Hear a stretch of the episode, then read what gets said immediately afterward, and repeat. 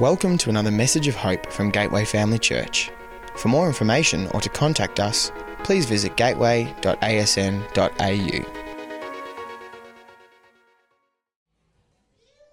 Hey guys!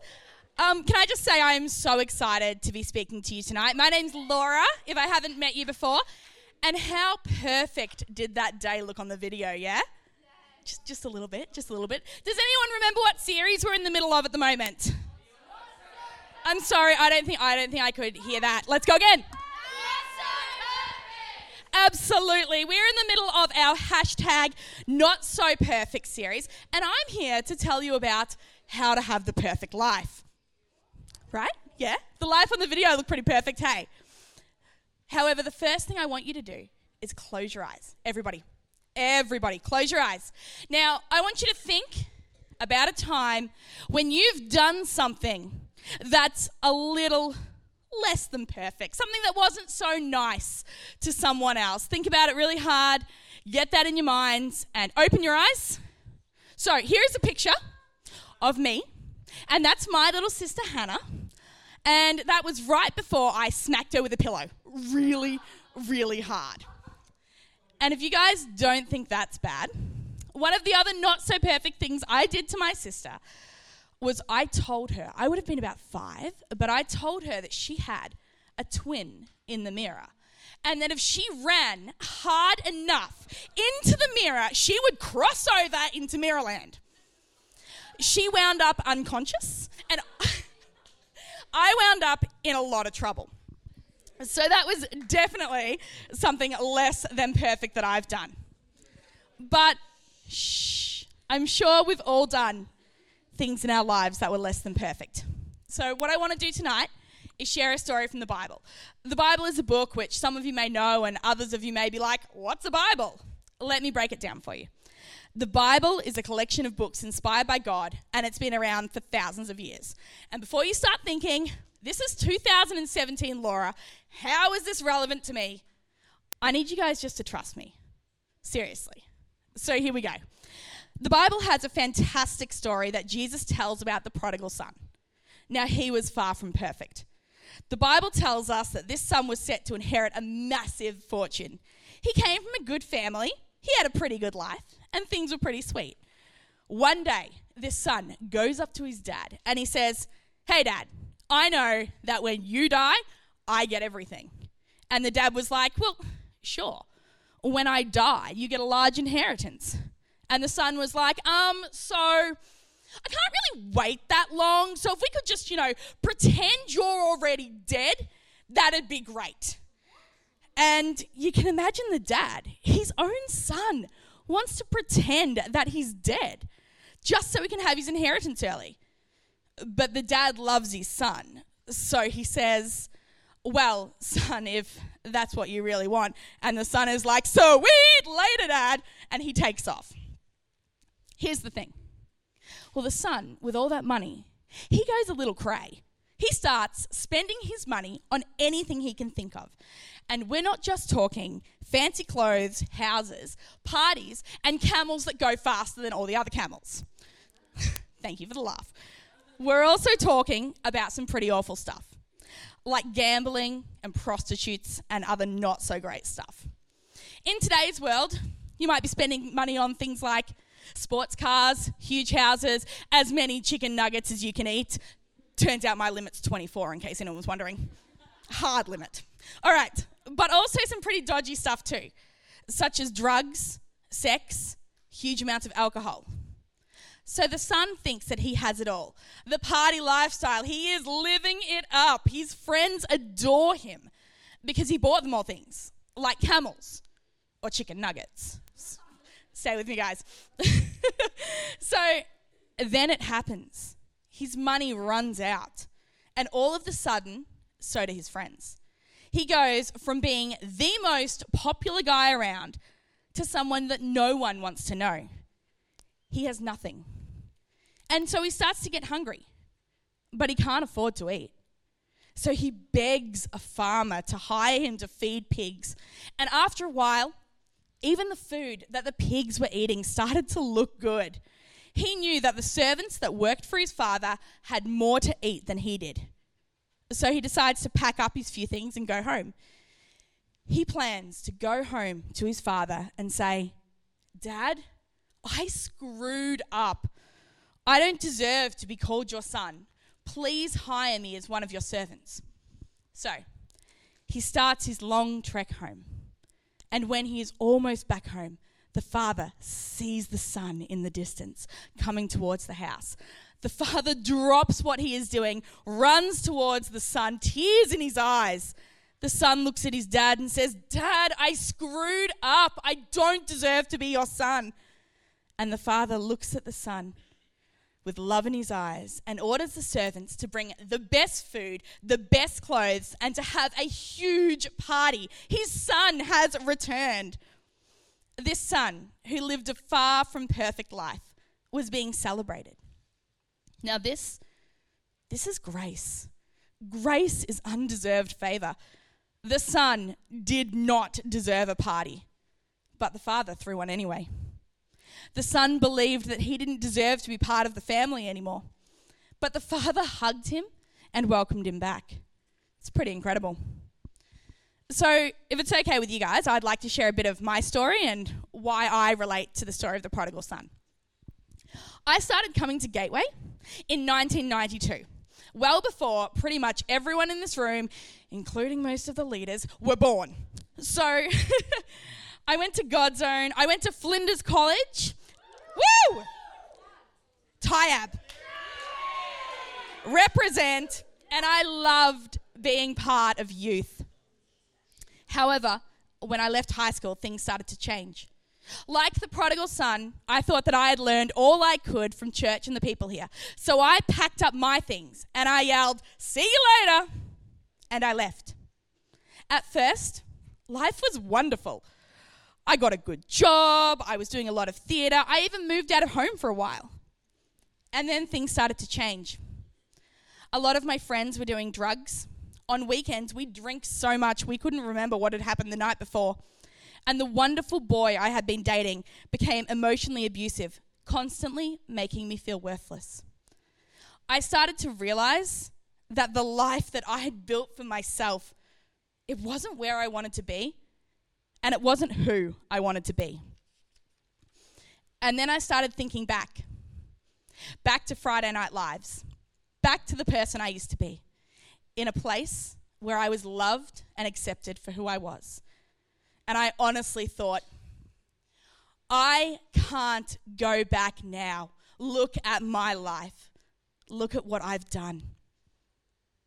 But one day, much like the prodigal son, I picked myself up and returned to church. This was four years after I had left.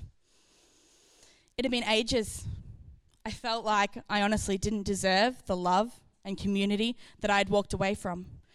And when I returned, my less than perfect self was greeted with hugs from Andrina and Tree, wherever she is, and many others. The grace I was shown was overwhelming. Here I was, feeling like I didn't deserve to be here. And this community showered me with love and grace. But more importantly than that, when I returned, I realized that none of us are perfect, not even Singe. It's a secret for you. Just like the less than perfect things we've done that we thought about earlier, we've all done things that are less than perfect. And we all have less than perfect lives. Except for Jesus. He was perfect. He was the Son of God. And if you don't know Jesus here tonight, can I strongly suggest that you ask one of your wonderful leaders about him? And the grace that Jesus offers each and every one of us is incredible. He takes all of our imperfections, all of the awful stuff we have said or done, and He loves us. He forgives us for all those crappy things we've done, and He loves us anyway. And I want to tell you here tonight that we are all going to struggle, and none of our lives are going to be perfect. We are going to screw things up, and sometimes life is just going to suck. It happens, and it's okay. I can stand here before you today and say that life with Jesus is so much better than life without Jesus. And right now, if you've never done life with Jesus yet, I'd like to give you an opportunity to make that decision. And you might be asking yourself, what does this look like? It means choosing Jesus to be number one in your life, not just tonight, but every day. It means knowing that none of us are perfect, but Jesus is perfect. If this speaks to you tonight, if this hits you right here and you feel it right here, while every eye in this room is closed, psst, close your eyes, If you can feel it right here, if you know this is you tonight, I want you to raise your hand.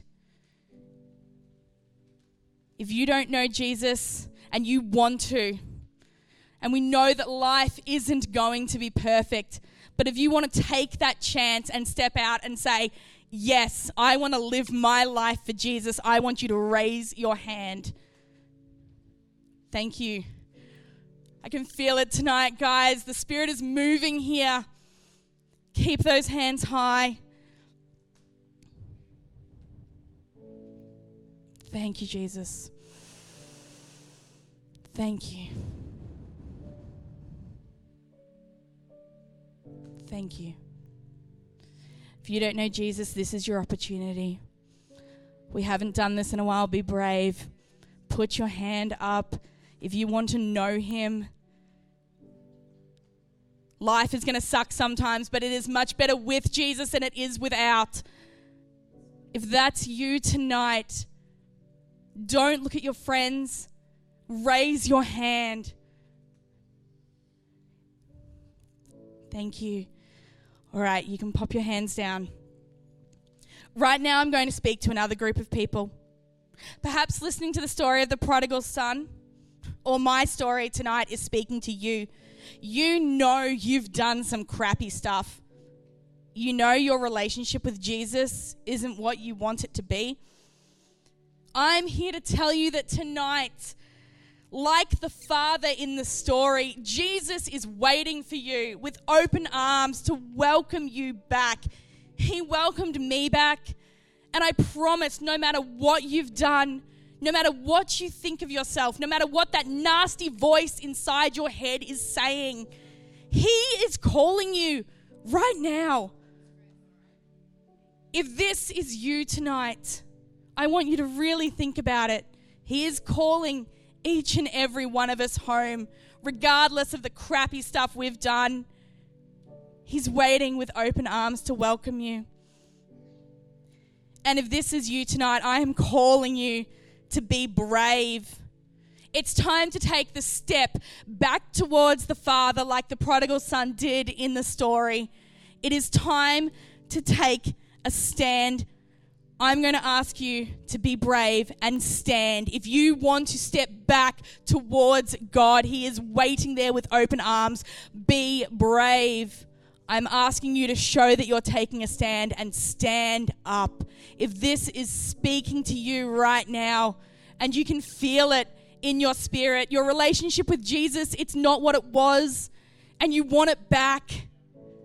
I know what that's like. If that's you, I want you to stand up. Stand up if this is you. If you want to start taking those steps back towards God, back towards the Father, He is waiting for you. He is calling your name. He's saying, Come home. I love you. I miss you. It doesn't matter what you've done, what you think of yourself, what other people say about you. None of us are perfect. So if you want to be brave and take that stand tonight, stand up. Stand up for your relationship with Jesus. Take that step back towards the Father. He's there and He's waiting.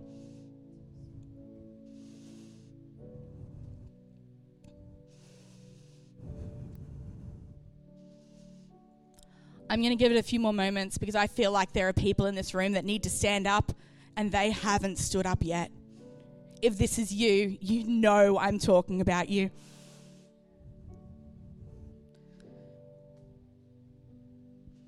He's waiting.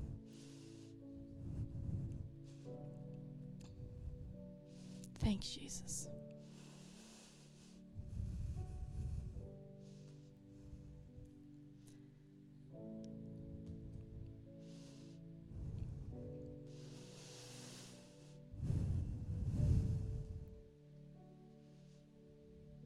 This is you. You need to stand. Be brave. Take that step back towards the Father. He's calling your name.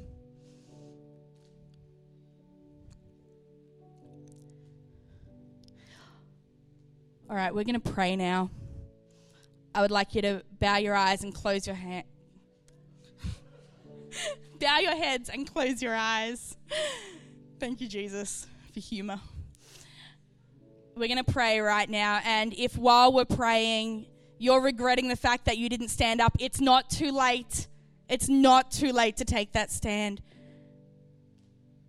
All right, we're going to pray. So if everyone can pray with me, I'm going to pray and then you guys can repeat. And that includes everyone, whether you're sitting down, standing up. We're all in this together, and I'm not deliberately quoting High School Musical. Hey, God. I'm so sorry for the mistakes I've made. I want to live my life with you. I know I am not perfect, but you are. I'm inviting you to be number one in my life